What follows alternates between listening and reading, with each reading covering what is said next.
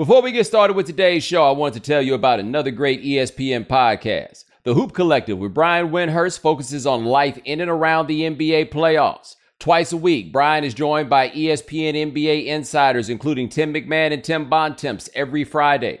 That's the Hoop Collective. Listen wherever you get your podcasts and also available on YouTube.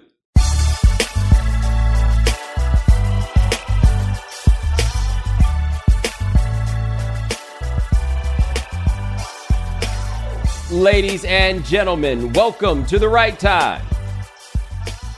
My name is Bomani Jones. Thanks for listening wherever you get your podcast. Thanks for watching us on YouTube. Rate us, review us, give us five stars. You only give us four stars. I'm inclined to believe you are a hater. It is that time of week where we have a guest join us, coming to us live from 20 blocks away from me. Check them out. First things first on FS1 mornings. Also, the What's Right podcast.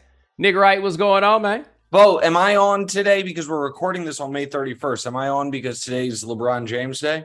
Do you know? Did you know today's LeBron James no, Day? No, I did not know today's LeBron James Day. How, how is this the day that they won Game Seven, or no? It can't be the day they won Game No. Seven because that would be in June. May 31st of 2007. oh 48 yeah, special. May 31st of 2018. 51 8 and 8. What are the odds of that? Arguably, the two greatest games ever played in NBA history, played by the same man on the same day, 14 years apart. How about that? Or not the 11 years apart, pardon me. did you say the two greatest games in NBA history? Well, the 51 8 and 8 is the single greatest game in NBA history. We can argue about the second place one, but that's So- the greatest game anyone's ever played. Well, that's the one against Boston in the conference finals. No, that's the game one against KD and Oh, Steph that one. The That J.R. Smith game.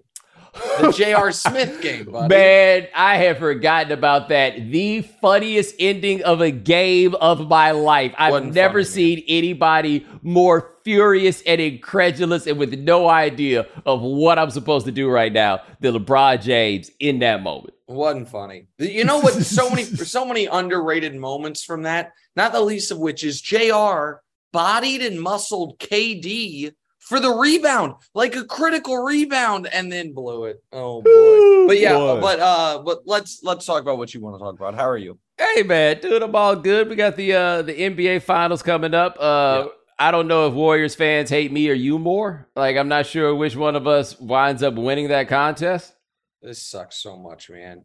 Do you remember Mother's Day 2018? yes, I do. And I drove to Boston yes. to watch LeBron play the Celtics. Warriors fans, it might be a push. Celtics fans, I'm pretty sure it's me. I do know this Celtics fans and Warriors fans have very little in common from socioeconomic status to uh, educational history to anything. But one thing they can bond over is a hatred of me. yes. How this ended up being, it's like, Bo, the, no matter who wins the title, the old takes exposed guy has a whole file ready to unleash on me. Because if it's the Celtics, it's me. I- You know, I called Jayson Tatum fifth best player in his draft class on draft day. And the four I had in front of him, one of them was Josh Jackson. oh wow, that was, Uh, that was a bad play, dog. this is a bad one, man. I did like Fultz. I liked Lonzo. You know, it's not great.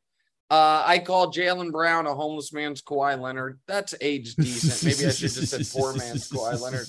And then God only knows all things I said about the Warriors and Andrew Wiggins. Can I defend my Andrew Wiggins take for one moment? Yeah, I'll be defending mine right after you defend yours. Go ahead. Everyone agreed. This Yes. there's all these cowards in the media that are like, oh, look at it. Nick Wright, he was so dumb on it. Now, where I was clearly wrong was I said the contract would prevent the Warriors from making a finals while that contract was on the books. That that they've made the finals contract on the books, so I was wrong.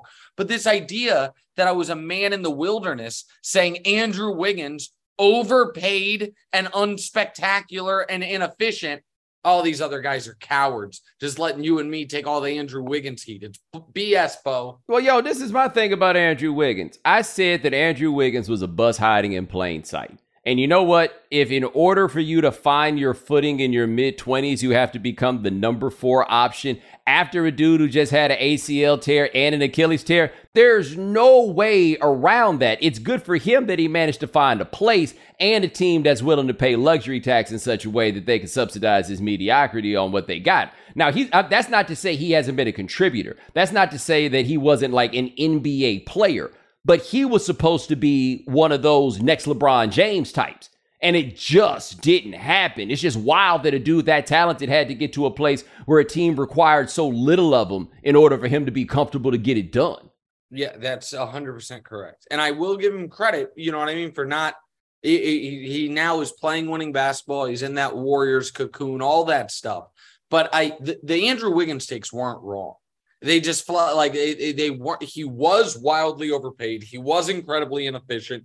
He was wildly disappointing. Where I was wrong was in thinking none of that would change under the cheat code that is the Warriors setup. So, but I mean, they did miss the playoffs each of the last two years as well. That's the other thing that's so frustrating about this. They missed the damn playoffs in back-to-back years. Last year they lost two play-in games. Yes, the, uh, LeBron beat them, and then the Grizzlies beat them. But you know, such is my life. well, so I still got a chance to not be all the way wrong on the Warriors this year because my point was, and I don't think that this was a hot take at all. I think some people just got mad at it, but I think it's some people hadn't considered. Nobody wins with the same core 10 years after the core was put together. Like you go back and look at it, anybody that's kept a core together that long has made a significant adjustment to that core. And I don't think adding Jordan Poole and Andrew Wiggins count as significant adjustments, right? Like adding Kevin Durant, that counted. So like with the Lakers, Magic is there in 79, but three years later you add James Worthy, right? So like we add another superstar that's younger to stress this thing out. The Spurs added Kawhi Leonard in 2011, and that stressed it out to where they could win it in 2014 the Warriors are trying to do something almost like it's like the 87 Celtics, right? Like that's the 87 88 Celtics have been my comparison there, where this started so long ago and you kept the guys together, but you kept the trucking and you kept the trucking. And I just didn't think that it was a wise play to try to keep winning championships with those same dudes. But this is a weird year in the West where everybody had some kind of story as to what was going on. And the Warriors got it together, but now they're playing against a team in Boston. And the part that makes me uncomfortable about them is they haven't played anybody at full strength yet. Like everyone they played in the playoffs this year had something significant going on with player health. Both teams have had what I would call good injury luck throughout the playoffs. Now, but the one team Boston did play at full strength was Brooklyn. That was the full strength Brooklyn team. They're just not any good. Yeah, obviously Milwaukee's without Middleton, and then Miami was is you know they, they, they were having body parts hacked off throughout the series. Hold on, by the way though, they went to seven with both of those decimated teams right? Both teams playing the playing a game seven. Forget about the whole series, but playing a game seven or a significant part of it without their second scoring option, and they went to seven with them. No, that's exactly correct. Here's my bigger concern for Boston. It gets glossed over because Jimmy missed the shot. Bo, that would have been the biggest, the biggest. We still bring up Portland. Portland lost a 15 point lead to the Lakers in a game seven of the conference finals with 11. They were up 15 with 11 minutes. The Boston was up 13 with three and a half left and didn't score again. Uh, when Jimmy released that shot, they hadn't scored again. And Miami was just getting layups. Kyle Lowry is like, I'll take these two points. Marcus Smart miss. Kyle Lowry, two points. Marcus Smart miss. It would have been uh, the the in all of sports one of the biggest choke jobs ever when you're that close to a championship. And that is my concern for Boston is are they these are games are not going to be blowouts. Are they going to be able to execute down the stretch? I don't know they are. I'm very impressed by Udoka. I Tatum's weird because I don't feel like you can count on Tatum the way you're supposed to be able to count on one of the eight or nine best players in the league. But when he's hitting, he did go toe to toe with Giannis on the road in the elimination game and went shot for shot for him. So it's like his Tatum's upside right now is of a top three player. His downside is of a player that's like outside the top 15, which is why he's rightfully right in that eight, seven, eight, nine range. I like Boston. I like their players. I like their roster. I don't trust him in close games against this Warriors team. I just think they'll out execute him. Well, one thing to me that's fascinating about Tatum is if you go look at the advanced numbers, he made leaps and bounds of improvement defensively, but offensively, kind of the same, right? But what he is is a bit more not mature. that efficient, not yeah. that crazy efficient. Yep. No, I've talked about this all the time, man. These Kobe system guys, right? Like he yes, he plays exactly for right. a lot of bad. Sh- I mean, he plays uh, bad shots is unfair, but a lot of hard shots. Like hard, hard shots, shots, are his bread and butter, and that that I don't recommend, right? But he became a great defensive player this year, and I do think he became a guy that you think about like in those moments. Okay, yeah, we know this is a guy that can go out here and make this shot. Like same as Kobe in the sense that the efficiency may not have always been there, but it's a guy you felt good about putting up a shot, and a guy who became a willing passer. Yes. we all gave Marcus Smart for midway through the year or early in the year, kind of taking a shot at Tatum and Brown for saying they won't pass the ball, but he was right. They wouldn't pass the damn ball. And Tatum, you know, he's five, six assists per game in these playoffs. He's become a willing passer, and that's that's helped them a ton. I give Udoka a lot of credit for getting him to get to that spot. Yeah. And what I think is wild about this series is Golden State is not the team that's going to be chucking up all the threes, right? Like, I think something that's lost about the Warriors, I've talked about it on here, but I still think it's worth pointing out, is the evolution of this team over the years where they were so far ahead of everybody else. They, they were like Chip Kelly was at Oregon, right? Like they were so far ahead of everybody else, and then everybody else starts using a lot of the same stuff you do. And so now you got to adjust around your own adjustments, right? Because the league catches up to you because, you know, hey, if this is working, why won't we do it? They're not an exceptional three point shooting team anymore. That's not how they're going to beat you they're beating you basically by being champions, right? Like they're beating you more going to the basket. And they always went to the basket at a rate that they didn't get enough credit for. They just weren't shooting mid range, but they were going for layups and they were making those threes. Boss is the one that's out here trying to chuck up 40, 50 threes a game and just cross your fingers and see how it all winds up, you know, by the time it gets to the end. So I didn't think the Warriors could win a championship this year but I don't feel good at all about picking against them against Boston, even though I feel like the Celtics got enough dudes with enough stripes the moment should not be too big for them, but I wouldn't be surprised if they lost game one by 20 points. So, one thing about this series, then I have an odd question for you, which might segue into what I really want to talk about, which is my player rankings. The one note about this series is the reason the, the Warriors dominated the Mavericks was because Kevon Looney did something that Rudy Gobert and DeAndre Ayton couldn't do which is punish them for playing small. With Robert Williams clearly, uh, you know, hampered by the knee. The Warriors, they're they have big people, but not tall people. You know, Grant Williams, Al Horford are big people. They're not tall people. They're strong people. I don't think uh, Kevon Looney is going to have nearly the impact in this series that he had in the Western Conference Finals. So it's going to demand something of a Golden State adjustment. I'm curious what it is. Now, the question I have for you, because I said this on TV today, and I don't like that this is true, but I believe it to be true. If the Celtics win the title, Al Horford, basketball Hall of Famer. Okay. Put a pin in that, right? Because I want to say this one thing about Kevon Looney. Kevon Looney is something that I always find interesting in the NBA, which is the ghost of five star past, right? Oh. He's a five star dude coming out of high school. He's a one and done dude, as I recall, at UCLA, right? He's wildly talented. He just doesn't have an offensive game.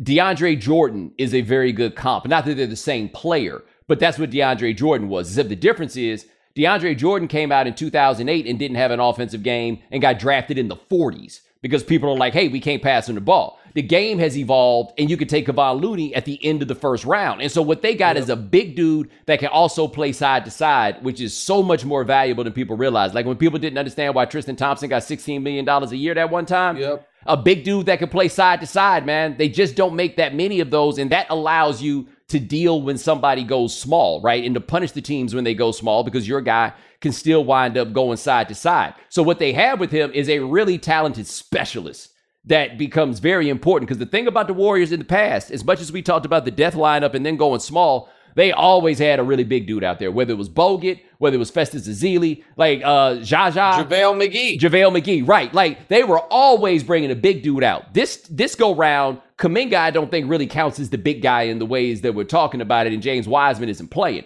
but they always are going to break out a big guy. Now, to Al Horford, This may surprise you, but I had actually looked it up on basketball reference to get a check out of his uh, stats and the Hall of Fame probability that they have. Oh, on there. okay. Right. I do not think that Al Horford is a Hall of Famer if they win one. If he like messed around and went somewhere else and they won two, right? Or he got two with them, I think he actually may have a case. I have long thought that Al Horford is one of the more underrated players of his generation. All right, let me make the case for Al Horford according to how I think it will go. First of all, I remind you, your non NBA accomplishments count. Two college national True. championships. Also, five time All Star. You know who that reminds me of? Reginald Miller, our Oh, guy, yeah. five time All Star, Reggie Miller. So you, Reggie Miller, who walked into the Hall of Fame, not first ballot, but but everyone but you and me thinks he's a no doubter. Yes. He's a career 18, 3 and 3. Two finals appearances, no titles. Al Horford is a career 14, 8 and 3. Same number of all-star teams. Neither ever made a first team all NBA. It's not an insane proposition to say, well, once you add in the college stuff, neither ever made a second team all NBA. Reggie made three third team all NBAs. Al's made one third team all NBA. I think he's going to make it. I think that if they win the title, I think at some point Al Horford's making the Hall of Fame. Well, he gonna need a publicist or somebody to get broadcasters to just call him a future Hall of Famer on the, on, on the on the oh, show Oh, like- all the time, like yeah, Jason right. Witten. Like if the all- Witten thing. yeah, like if people just say it enough, then nobody ever Mhm. thinks about it, and then it goes, and so maybe it could wind up being the case. Now, here's my question for you about trying to get Al Horford in the Hall of Fame. Did he ever score 25 points in a quarter in Madison Square Garden? Because that is the entire reason that Reggie Miller is in the Hall of Fame. Like, well, let me ask this in line with that, right? Yeah. You think Jimmy Butler's a Hall of Famer? I think this year solidified it. If I was going to say, if the world stops today, it's a coin flip, assuming he's got a few more good years in him. Yes. See, I don't even think it should go to that. This is this, this is my Jimmy Butler case. And this is actually the strongest argument for Reggie Miller, though people have some quibble with this statement as it related to the 2000 Pacers, but you'll feel me. Jimmy Butler was the best player on a team that went to the NBA Finals, and just about every single one of those is in the Hall of Fame. You go back and look at who the either side, the best player on a team that went to the finals is pretty much in the Hall of Fame. That's the to me like the hardest case that you have for Reggie Miller. But what I thought Jimmy demonstrated this year, and he gave us a taste of it in 19, but really gave us this year, he's one of the all-time great clutch postseason performers. Like these last two games against Boston, just absolutely nailed Jimmy's it down. He's jump on my back guy. Believable. yes. One last thing on Reggie, then to Jimmy. It's the 25 point quarter. It's the if they're going to put Reggie Miller in the Hall of Fame, Spike Lee's got to go with him because it's the beef with Spike Lee. Like I don't know if you have bu- do you have busts or plaques in Springfield? I'm not sure. Whatever it is, Spike Lee needs to be in the background of it, yelling at him. And then and don't underrate this, the one shot against the 98 Bulls to force Game Seven Yeah. because folks have convinced themselves that's the only elimination game the Bulls ever faced. It's not true. The Knicks took them to seven, but nobody cares about that. But it happened. But that shot, I think those moments with Bob Costas on the call and Marv Albert on the call is enough. Now to Jimmy. Hold on, eight points, nine seconds in Madison Square Garden. Yeah, too. that's like what I'm it's saying. all That was- about Madison that's Square Spike Garden. Lee moment. I was thinking of uh, the 25. He did that to him also. He Yes. did a lot with Spike. It's all it's it's the it's the iconic sp- moments involving Spike Lee in Madison Square Garden and very mediocre Knicks teams that get elevated in order to elevate Jordan. Everyone acts like, oh man, those '90s Knicks. What about them? You mean those '90s Knicks that had Patrick Ewing and a bunch of crummy players? That was my favorite team growing up. John Starks, the second most reliable scorer. The dude was in the CBA, had to fake an injury not to get cut. And then they had Mason and Oakley. They're like, oh, back when men were men 90s basketball. Those guys, the only cool thing about that team was Anthony Mason's barber. Like, so stop acting like these. And then they're like, oh, and he had to get through the Pacers. The Pacers with Antonio and Dale Davis. Like, get the out of here. Like, oh, the Dunking Dutchman wasn't something to be slept on. Yes, he was. He was a good and player. Sam Perkins cornrows. Enough. Okay. Now to the point. Jimmy Butler is just the bizarro James Harden. the other way around gets better in the Yes. postseason. Well, it's just no. So it's like James Harden's career postseason numbers are of a good player. His career regular season numbers, it's like, is he one of the five greatest players ever? Jimmy Butler is in the regular season. It's like, hey, he's a good player. And then his playoff numbers last few years, it's like, wait, is he one of the the three best players in the league? We've seen this before. Karl Malone as well. We're used to seeing it in one direction. We are not used to seeing it in the other direction. But it's what Jimmy Butler is. He's the bizarro Karl Malone or James Harden. Yeah, Just a guy who's too. good to great. Yeah, Kim, yeah, Kim Olajuwon was a very good to great guy in postseason stuff. It was a very similar thing. Spring is the best time to add new challenges to your training, just in time for summer and warmer days. I've been in the gym a little bit trying to get my fitness in check so I can break these skinny allegations I keep getting. And spring is the best time of the year to take a new look at your fitness routine, dial it up a notch, and continue powering on. Peloton has everything you need to get you where you're going. Whether you prefer to run outdoors, row, or ride at home, or strength train at the gym, Peloton has something for you. Peloton's varying class lengths were designed with your training plan in mind. Personalize your workout whether you'd like to add a 10 minute core session at the end of your strength class or take a 60 minute power zone ride to increase your endurance. Peloton classes are designed to help focus on your needs and goals while challenging yourself at every level. Now you can catch up on your favorite NBA games with NBA League Pass while you push yourself to new levels of fitness. Watch your favorite games and win your workouts with NBA League Pass on Peloton and visit onepeloton.com. Peloton All Access membership and NBA League Pass subscription required.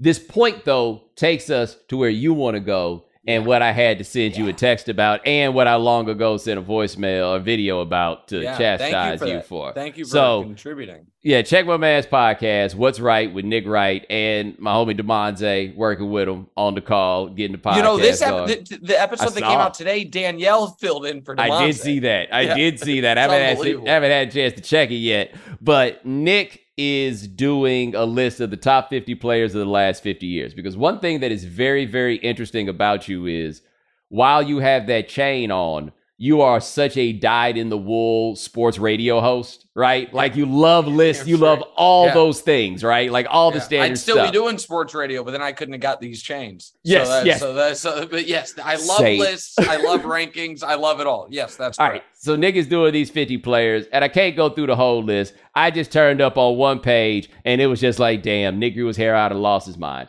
Nick, I don't know where I want to go first. Actually, we'll start with the one that just jumps off the page, and then we'll get to the one that I think is just kind of interesting fodder. Yeah. The one, of course, is it's 2022.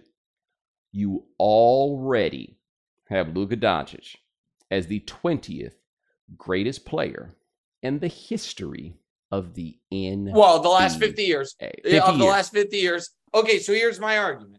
The NBA did this with Shaq at the exact same point in his career. You're saying that he's Shaq? I think he's going to end up better than Shaq. what? Nothing, Bo. Nothing. Bo, nothing. Uh, how about this? Bo, he's been in the league four years. He's never had an all star on his team. Did you know he has as many first team all NBAs? He has three. So Steph has four. Chris Paul has four. They, they, they've been in the league decade plus. He has more than Dame and Kyrie combined. Like they, so he's already he's his playoff numbers are already of one of the all-time greats. It's just true. I mean, second most playoff points per game ever, most in elimination games ever, most in a first playoff game ever. So my question is this: When the NBA did their initial list, and that four years in they put Shaq on it, were they right or were they wrong? It was clearly a bit of a projection, but they were like, this list is going to look dumb in three years' time if Shaq's not on there. So we got to put him on there. Their list wasn't ordered one through 50. Mine is. So I had to find a place for him. So I thought one spot ahead of Chris Paul felt good. so the difference to me between he and Shaq is this, and it's worth noting that by the time Shaq got on that list in 96, he had gotten a team to the NBA finals there was a singular impact to his presence. And don't and I'm not saying that the Mavericks didn't get better when Luka showed up, right? Like I don't want any confusion about whether I'm saying that. but the Magic were like 25 games better that first year, Shaq. I've never seen anybody. This is where the slight age difference between the two of us comes into play because you were seven when Shaq hit the scene. And I'm just telling you, that showed up and he didn't even have a move yet. And it was just like, oh my God, I can't, nothing. I've never, he and David Robinson are the two guys that just walked in the league and were like, hey, fellas, I'm here. Like post Jordan. What y'all gonna do about it? It was mind blowing. And Luka, as impressive as he's been, and the numbers are hard for me because we're in an era of inflated stats and guards getting rebounds that they wouldn't have gotten previously because so many long jumpers are being shot and everything else. That I think that, see, people be thinking I'm hating. I think that Luka is great. I just think that we way ahead of ourselves on this one. I tell you what, he's, he's really good at. Best player in the league. No, he's, he's not. Best player in the league, Bo. No, he's not. Yeah, Giannis him. He is. You think he's better than Embiid? Because I don't want to talk about the other dude because then we'll just get all derailed. No, yeah, let's not talk about Jokic. I would I rather have Luka Doncic or Joel Embiid? I'd rather have Luka. He's more reliable. He's he's already made a conference finals. Joey Joel hadn't seemed to be able to do that. Been in the league quite some time. He's obviously a better offensive player. Now Embiid's obviously a better defensive player. I think Luke is more impactful. I think he's better. Yeah, I'm shocked Embiid's where you went. I think he's better than Durant. I think he's. It's hard with Steph because Steph just beat him, and Steph's impact doesn't show up in the stats. But I do. Th- yeah. I mean, look at his team. No. And look at how far they got. Okay, so this is what I say about the team part because I do agree with you. I mean, this is Mark Cuban has really done a poor job of roster construction for the better, but not just the last ten years, but whatever, right? Go like go. Granted, the best player, the, Dirk, the best players Dirk played with are better than the best players than Luka played with, but the best players Dirk played with, we didn't realize at the time that dude was he had the whole city on his back while he was out there, right? They just the Mavericks, they off on something else. Okay, I do not think that Luka's teammates are great. I also think they could be better if he played differently. I think that he doesn't. So this is when he hit me. The most underrated feat of Luka Doncic's basketball to me is what he did in the Olympics. I don't know who else is on that squad, but it was all my back, boys, right? Like Luka might be the best player to have in the NBA if the rest of your team is bums and somebody's got to go out okay. here and get all these buckets. But what I'm saying and watching him with the Mavericks, and more importantly, watching the Mavericks without him when he did not play, he's got to figure out A, how to play off the ball, and B, just because you can get a bucket every time doesn't mean you're supposed to go get a bucket every time. I agree with that. That's the original Isiah Thomas corollary, and I agree with that. The defense would be the argument and the defense. So the argument is also just to go back to my rankings quickly. I understand he hadn't been to the finals, but if there's anyone who at 23 has a basketball resume, we're like, can we project it? It's the guy who won MVP of the second best league in the world at 18. Yeah. And who took Slovenia to the medal round of the Olympics. Slovenia. Now, the argument that is this how he has to play? Or is this how he has to play? Meaning, is Luka Doncic just wired to only play this way? Or is he playing this way because the best teammate he's ever had is Tim Hardaway Jr., and that dude was injured? for the end of this year. Like I need to see if Luka had an awesome wingman, would he adjust? We haven't seen it.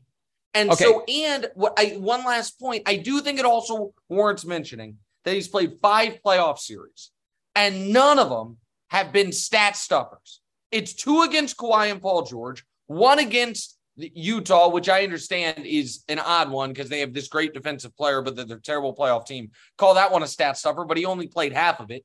Then the Suns, who were a top three defense, and Golden State, who had the number one defense.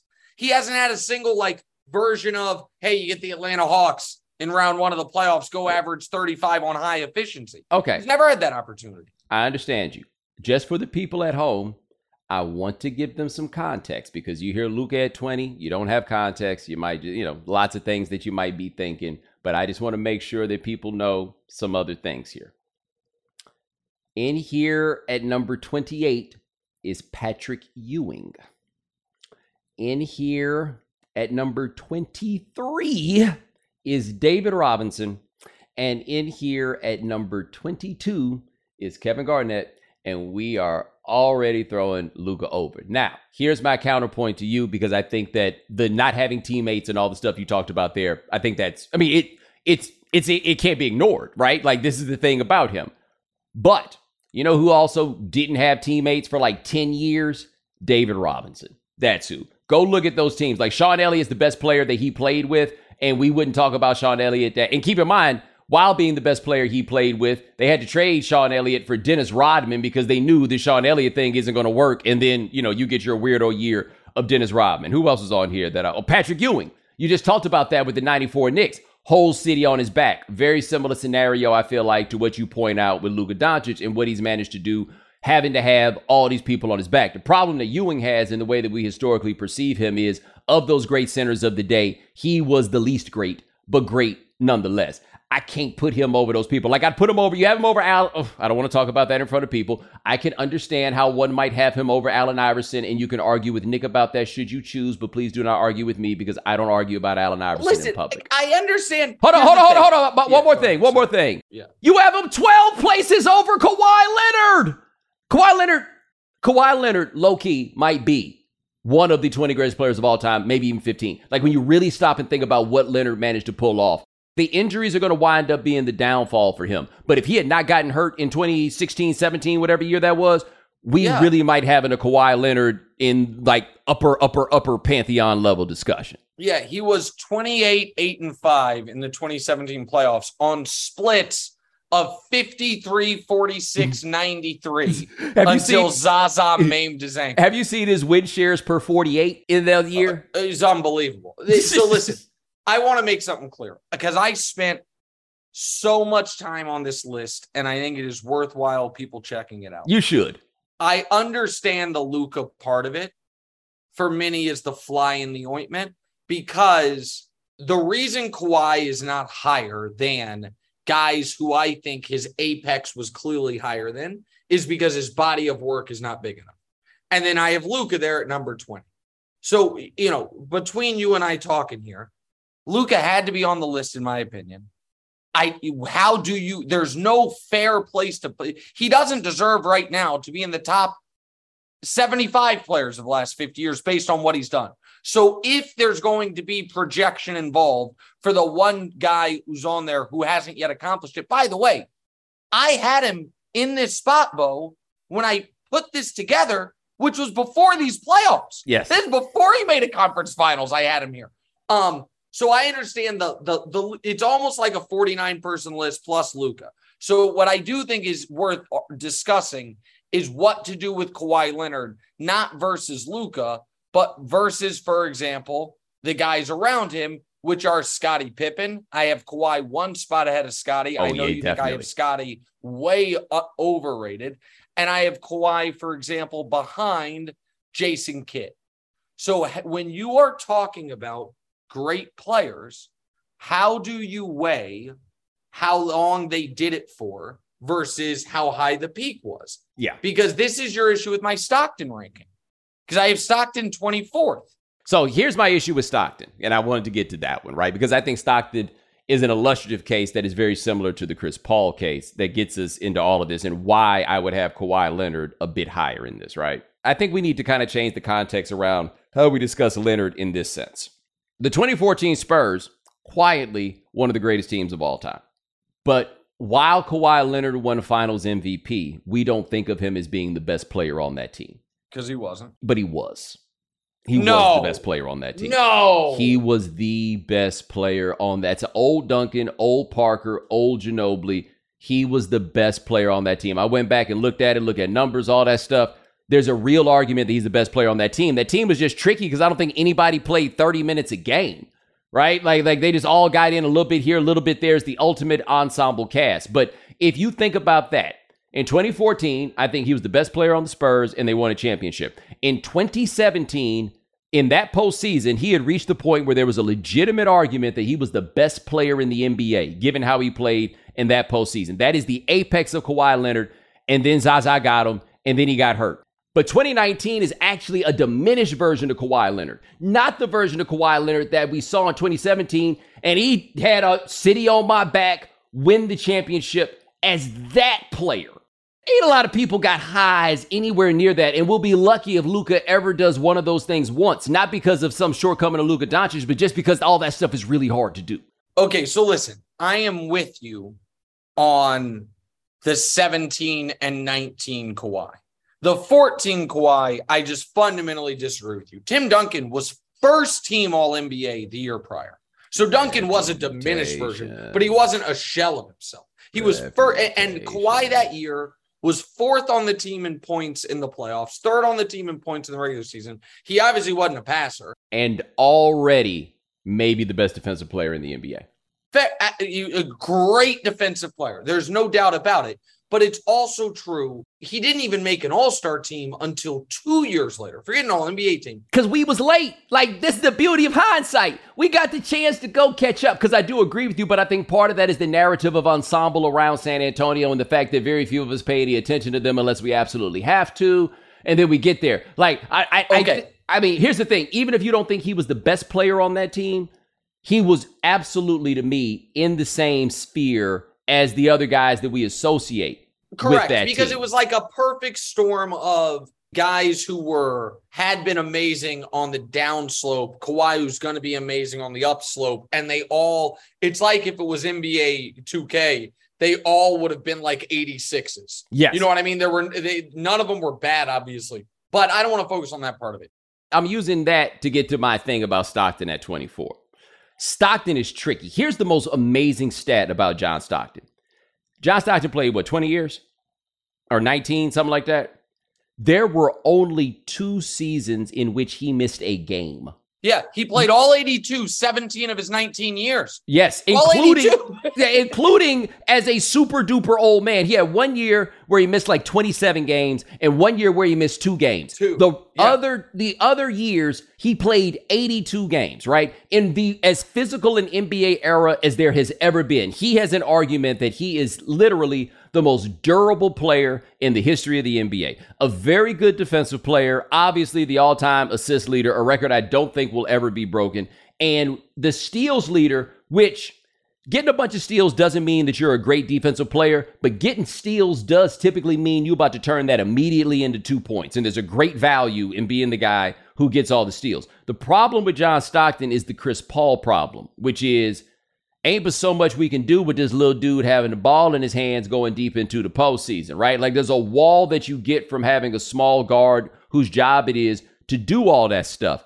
And so the guys who have games that allow them to elevate postseason wise, and I see that's why you go hard for Luka. Like that's the the strongest argument for Luka where he is.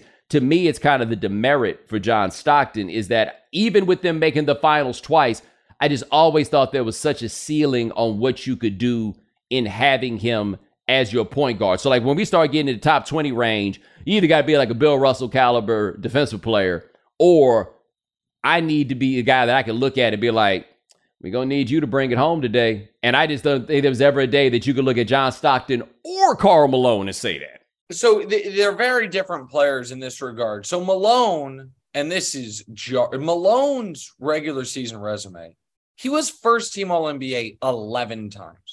He finished top five MVP voting, top five, nine times. Stockton, on the other hand, was first team All NBA twice and never once finished higher than seventh in MVP voting. It's like, wait, what? And if you look at John Stockton career 30 point playoff games, you're looking for a long time for a very small number. the flip side is this it's not just that he's the assist all time assist leader. It's that he has 3,700 more than second place. It's not just that he's the steals leader with 3,200. It's that second place is at 2,600. He has 600 more than second place. Like, think about what that means. Two assists a game is great. So you would need two assists a game for four years to make up the gap between second number two. He has playoffs and regular season combined. Stockton, 963 10 assist games. Yeah. What? 963. And so it's, I don't know, you know, I'm not a baseball historian, but like, what do you do with Rickey Henderson and Pete Rose? Yeah. It's like, I don't know. They should be so high, I think, but were they ever like the greatest. No. Well, like, Ricky, yes, Ricky, yes. I'm gonna stop Ricky you now. was? Uh, yeah, yeah, yeah, right, yeah. I was. I'll be stop I you there. know yeah, I'm gonna stop you for Howard Bryant shows up at your house. Yes, Ricky, Pete Rose is a great example on that one, Okay, though. But see, Pete like the th- the thing with Pete Rose that becomes an interesting comparison. Like my dad always, you know, Pete Rose had the most singles of all time, and he always go there. But Pete Rose was not a home run hitter, but he was a doubles hitter, right? There were extra base hits. He could get a guy in from first with a double. The thing with me and Stockton is whatever the basketball equivalent of the extra base hit, not so much. But again, I also think that somehow he's a bit underrated because of the durability factor. Like I just don't think that people appreciate what it is. He and Malone, because Malone played all those games that he played too. And if you want to talk about an advanced stat monster, Karl Malone, who said the problem is he choke when you need it. Right. And I never thought that Stockton was a choker as much as, again, the limitations of the small guard once you get to this next place. Like, I can't say I watched Clyde Frazier play with my own eyes, but it is hard for me to think that I would take John Stockton over six foot four, best defensive guard in the league, 38 points, 16 assists to win a championship, Clyde Frazier. No, I, I I think that's correct. I also think Stockton deserves to be higher in the rankings. Like it's just a weird thing. Like when uh your colleague JJ Redick and Mad Dog got into the Bob Cousy argument, then everyone started having a Bob Cousy argument. My take on it was very simple. I do not believe Bob Cousy could get a Division One scholarship today. I do believe Bob Cousy is one of the 30 greatest players ever. Both of those things can be true. Yes. Like I do not, I, I know Jesse Owens would not qualify for the finals at the NCAA championship. Yeah, but it don't change nothing. But he's still the greatest to ever do, uh, the second greatest to ever do it. Like you can only compete against who you can compete against. The argument against old timer guys, that is the, to me the only fair argument is what would their numbers have looked like if they were in a fully integrated sport? yes. I will listen to those arguments. But the arguments of, you know, once the sport's fully integrated, and in Cousy's era it wasn't fully integrated, so you want to you ding him on that, that's fine. But the argument against, uh, what's an example? A guy like Rick Barry. It's like, well, look at the athletes in the 70s. It's like, well, it's not his fault. yeah. Actually, the argument against Rick Barry, number one, is generally he was an ass. That- that- that's that's that's the argument that Yeah, people want to make. Poor and guy. and the thing um, that I would say about Bob Cousy, the knock on Bob Cousy is they didn't win a damn thing until Bill Russell showed up. That's the knock against Bob Cousy. Sure. No, no, no. That's fair. And, again, I'm not. I'm Yeah. not actually trying to have a Bob Cousy argument. I'm Yes. just saying I think I get it your can point. be true that your era could never because by the the the argument of JJ Redick, the, the not JJ Redick, but the Bob Cousy argument that the flip side is so are we saying for a second mention on today's podcast that J.R. Smith was better than Bob Cousy? right. Because that's what you are saying. Are we are we arguing Lance Stephenson over Jerry West?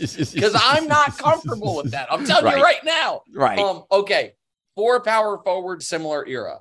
Because we just got to players, we got got to number 16 on my list, number 15 that comes out on Sunday. And everyone, if you're following it, you know who the 15 guys are. The question is list. But of guys who I've already ranked, I'm just curious how the order you would have them. Four power forward, similar era. KG, Malone, Barkley, and uh Dirk. okay. All I know is who's fourth, and it's Who's Karl fourth? Malone. Mm, That's all I know is that Karl Malone is fourth. I have had a grand reawakening on Dirk Nowitzki in the last four or five years. In a positive or a negative way. Positive, very positive. I have Dirk number one of the four. And you know what? I can't argue with it. Like I don't agree, but there's an argument to be made that Dirk Nowitzki had a point where he was the best player in the NBA. Not if he played in today's game, but if the way we looked at the game today was applied to 15 years ago, there's a chance we'd look at Dirk in that way. And the thing was, we held it against him. They was from Europe. We held it against him so 100%. tough. And the idea, and, and look, he fixed this. This is the thing I give Dirk credit for. I'm not here for seven footers who can't play with their back to nobody. Waste of space. All right. What what's my brother call him? Tall and that's all. I ain't here for that. And Dirk for a long time was tall and that's all. And we knocked him badly for it. But those Mavericks were Dirk, Dirk, Dirk. Like that 06 Mavericks team, if they win that game three against Miami in 2006, we're having a completely different discussion. Instead, Well- they fell apart and we all decided that Dirk was soft. pioneering offensive player who was just absolutely unstoppable. But the best of Charles Barkley is the best of all those guys that you list there. That Garnett, I agree with. Yeah, Garnett was just such an incredible defender. The trick bag with Garnett is hey, if I need it, hey, can we can you go win us this game? Can I get a how about can you go get me a bucket? Yes. I don't know, buddy. I don't yeah. know if I can. Yeah, that's what I am saying. Barkley can get you a bucket. Dirk can get you a bucket. Even Karl Malone, he might elbow you in the face. He can get you a bucket. KG, can I pass the ball to somebody else so they can get a bucket? I and he KG might throw it to him before. with a second left right. on the shot clock. So I have KG last of the four. I have Dirk first of the four. Not I here for this Karl Malone for, thing. Not here for this Karl Malone. Okay, thing. that's fine. I just want to make the case for Dirk quickly because here's what. So Dirk, in his first playoffs ever, he's 22 years old against Malone. He has back-to-back 33 point games, and then facing elimination. He's 22 years old, but not a great team against Duncan and Robinson. He drops a 42 and 18. They lose. His second playoffs ever. He's 23 years old he averaged 33 and 16 to sweep out Garnett. And then this is the one that gets forgotten. And people look at Dirk, they're like, 06, the great run, and he, the 50 points on the Suns, the and one on the Spurs to get to the finals, and the meltdown. The one that's forgotten is 03. So 03, he has a 46 and 10 to start the playoffs. He has a 30 and 19 in a game seven to beat Chris Webber and then in the Western Conference Finals starts the Western Conference Finals against Duncan with a 38 and 15 and then gets hurt and misses games 4 on and they lose. They that was the year the Nets were back in the finals. They win the title. If Dirk doesn't get hurt, he's 24 years old having already won the title for a team that wasn't even that good. And so and then 06, he also had in the finals run or the championship run in 2011, the 48 point game against Durant on 15 shots.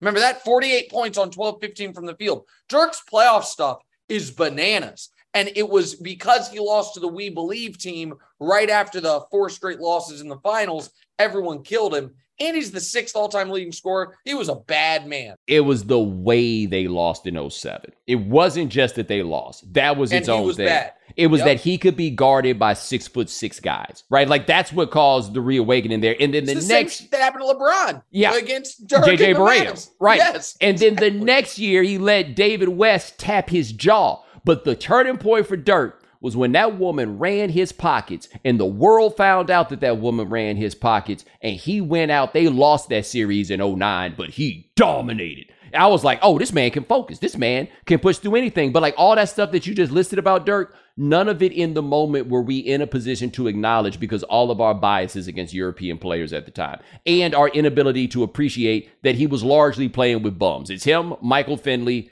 and bums. That was pretty much yes. what it was, right? And so, he had Nash early. Yeah, he had Nash he had early. Nobody. Here's the problem he had with Nash. He had Nash early, but he really only got like one year of post rule, like a couple years of post rule change Nash, because everything changed with Nash when the rules changed. It's not a knock against him, but you can look at it. If I pulled up his basketball reference page and said, "Tell me when the rules change," you could immediately. Nash, another guy that was hard to rank.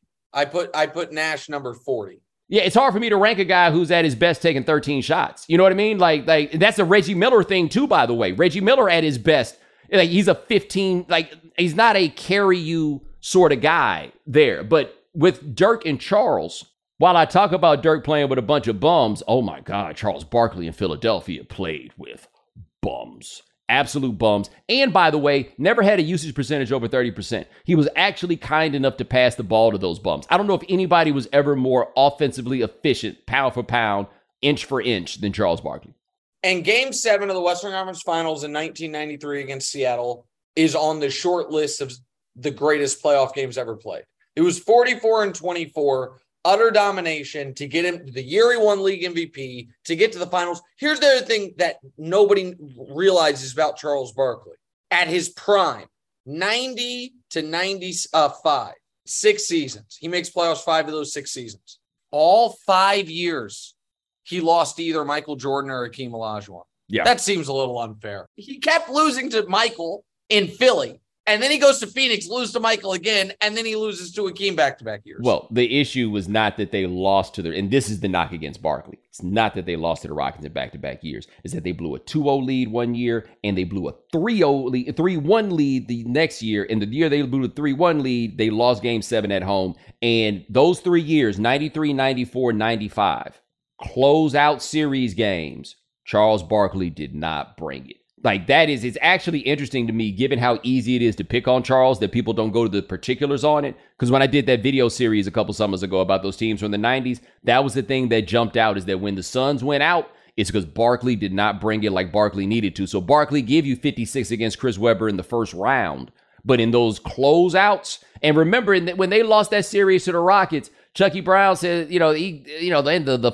Chucky Brown thing and how they was no way they was gonna blow that lead, and they got embarrassed. They embarrassed themselves on the way out there. Like that's the knock against him. That's actually stronger knocks than there are against Dirk. I just can't get out of my mind the picture of young Charles Barkley grabbing a rebound, going end to end, and banging on everybody. I feel so bad for these kids that just have no idea they well, made one of those, dog. Like Zion Williamson is the closest thing we've ever seen to that. Well, and the other thing in 93, game six, I mean, he is the one that lost Paxson. I mean, he's the like that. And by the way, they win that game. I understand they were down 3 1. So everyone's like, oh, the finals were over.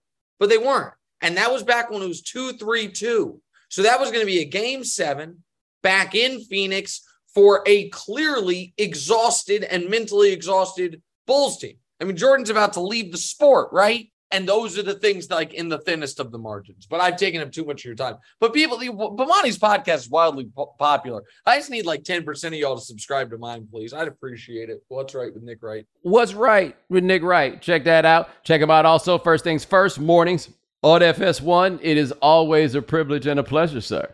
Bo, love you, miss you. Uh, you know, the youngest is demanding you come over. Come over for a finals game. Yeah, okay? I'm gonna get there soon. I'm gonna get there right, soon. I later, promise. Bro. But hey, and ladies and gentlemen, thanks so much for joining us here on the right time. Remember, the book club starts Monday, June 13th, with Howard Bryant discussing King of the World by David Remnick, a great bio of Ali. It's in print. Go ahead and get it. Be sure to have the first two parts of the book read by then. That's up to page 163. Gabe getting ambitious. He giving y'all all the homework. Up to page 163. Also, call the voicemail line 860 516 4119. The topic when have you had a fantasy football beef like Joc Pederson and Tommy Pham, where somebody got slapped? Well, they ain't got to get slapped in the face, but you know, something along those lines. Give us that. Uh, remember, follow the right time. Rate us, review us, give us five stars. You only give us four stars. I'm inclined to believe you are a hater. Thank you for watching us on YouTube, and we'll talk to you guys in a couple of days.